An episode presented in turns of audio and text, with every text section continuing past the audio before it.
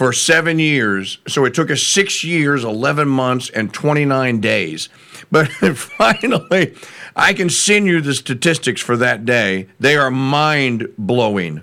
Wow. Fantastic. Yeah, that's what I have always imagined the number would grow to by year two, and it would be like that every day, and then we would grow from there. So yesterday, we broke that record. Now, I don't expect to break it because there are people, obviously, that are interested here. But people came to the Crusade Channel, and they came to the television portion of it, too, for the election coverage here. So good things have been, God has rewarded us here for this move. You know, I only have to fill my car up like once a month now because I don't go anywhere. Another effect, and a beautiful effect, right? And you won't wear out tires as much. Yeah. So, by the way, let's give full credit where credit's due. So, I may have mentioned it in 2016, but there was another voice yelling out there. Her name is Maggie. We got to get home. Yeah. Move to where the food is. She's Sam Kinison me. You see what this is? It's a studio. Do you know what it'll be in 7 years? A studio. Move to where the food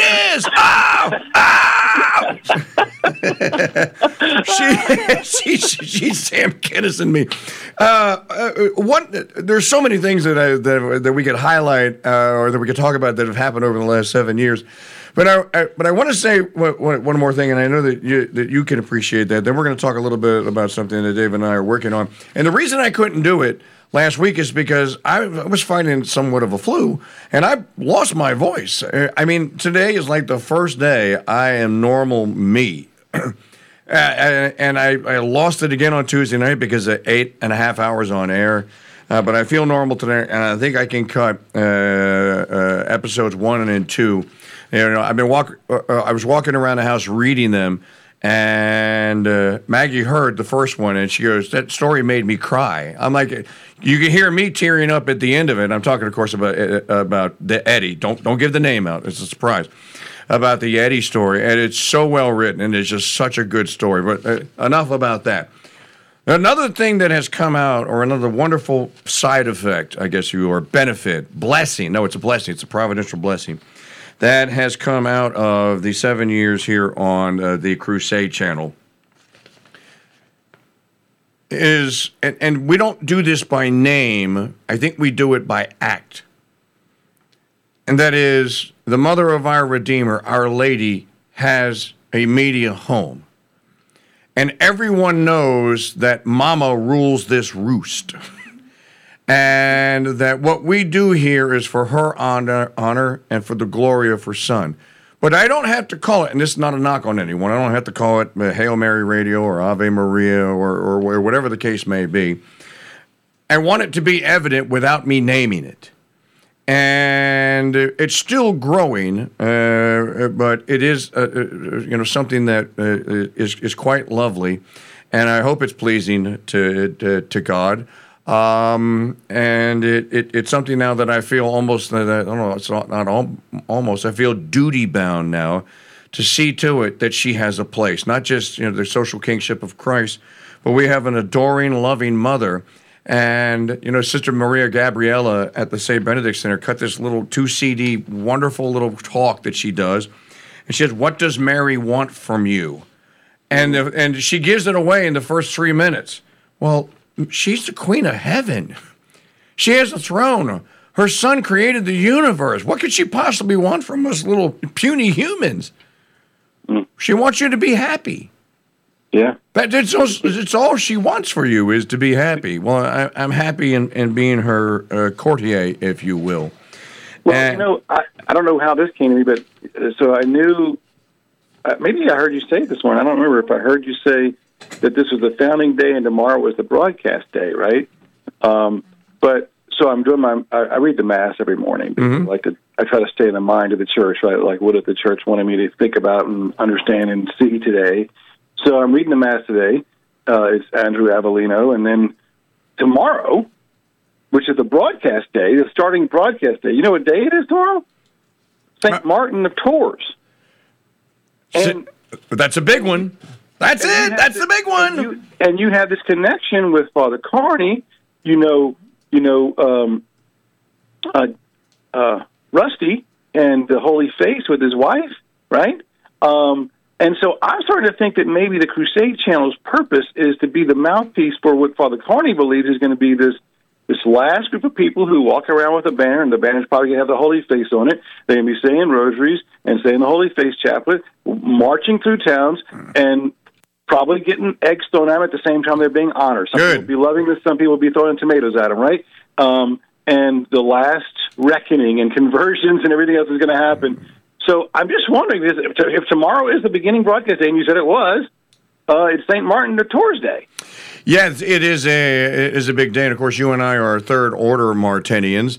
And I did interview, y'all get the Holy Face book in the Founders Trading Post. It's a lovely, lovely, wonderful little book. Father Carney did a great job, and Father Carney, he's such a great interview because he has that really smooth voice where he puts you at ease when he's talking. Very thoughtful. Okay, well, let me let you in on one more little secret about that in the Holy Face. So our friend John Kerr is basically retired. I said, John, you're retired? What are you doing? What are you working at? Being a saint. And I said, that's a good job, dude. He goes, well, wow. He goes, it's a difficult one, but I'm working on it. So John, John and Sarah have an actual copy. I think it was embossed with the wax seal from His Holiness Leo XIII. Leo XIII, no relation to Shafra. And he has a devotion to the Holy Face, and he's been asking me about the book, The Holy Man of Tours. Yeah. Which is out of print. You can get an e-book copy, but it's out of print. So I finally... What's that? I've got a copy of it that my nephew gave to me. I'll have to see who published it. Maybe. Well, no, I know who published it, but they don't publish it anymore. Oh, okay. So Thomas A. Nelson Books, Tan put an e-book copy of it, but they don't have it in paperback. They do not have the copy. But that's the Dorothy Scanlon version. The priest that knew the Holy Man of Tours wrote the definitive version, and it's called The Holy Man of Tours. So I called John up the other day, and I said, you want to put that book back in print? I have an idea. I said, why don't you, I'll send you the PDF file because I have it.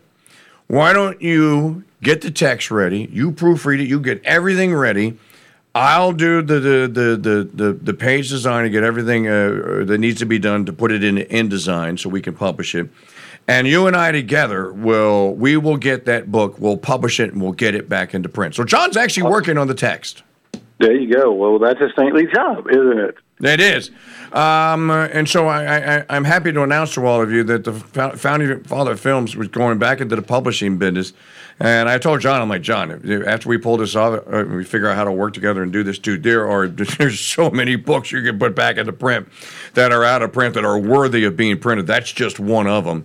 So that's going on. Now I want to talk a little bit about something David and I are working on. It's actually David's idea, but I think it's going to become a staple here on the Crusade Channel and beyond. And by the way, the Red Pill Diary clip is no more. It's now the New Christendom Daily.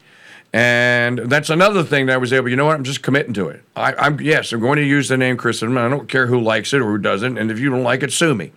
But I believe that's what we're fighting for. I mean, we are struggling for the new Christendom, and we're creating it. Like as I said at the Congress, and you said it already exists. It's a small population, but it already exists. So David calls me up and says, "Church, I got the idea. This is going to save the crusade." I'm like, I got all excited and giddy. So we went and met for beers, and I thought he was going to lay this spreadsheet out in front of me, and this here's the plan, we're going to do this and that and the other. Instead, he hands me a script. He hands me two pieces of paper. I'm like, what's this? He goes, that's the future. This is the big idea. And I went, he goes, no. I did temper it that day. I did say, okay, maybe after a few days of thought, maybe it's not as big of an idea as I thought, but hey, whatever. Okay, so he goes, I'm going to shut up now for 5 minutes. I'll take it for 5 minutes. Just read it. Just don't say anything. Just read it. So I read it, and of course, I was nearly bawling at the end of it. It's this wonderful little thing. Let's be honest. We all love Paul Harvey. It's very Paul Harvey. And now for the rest of the story.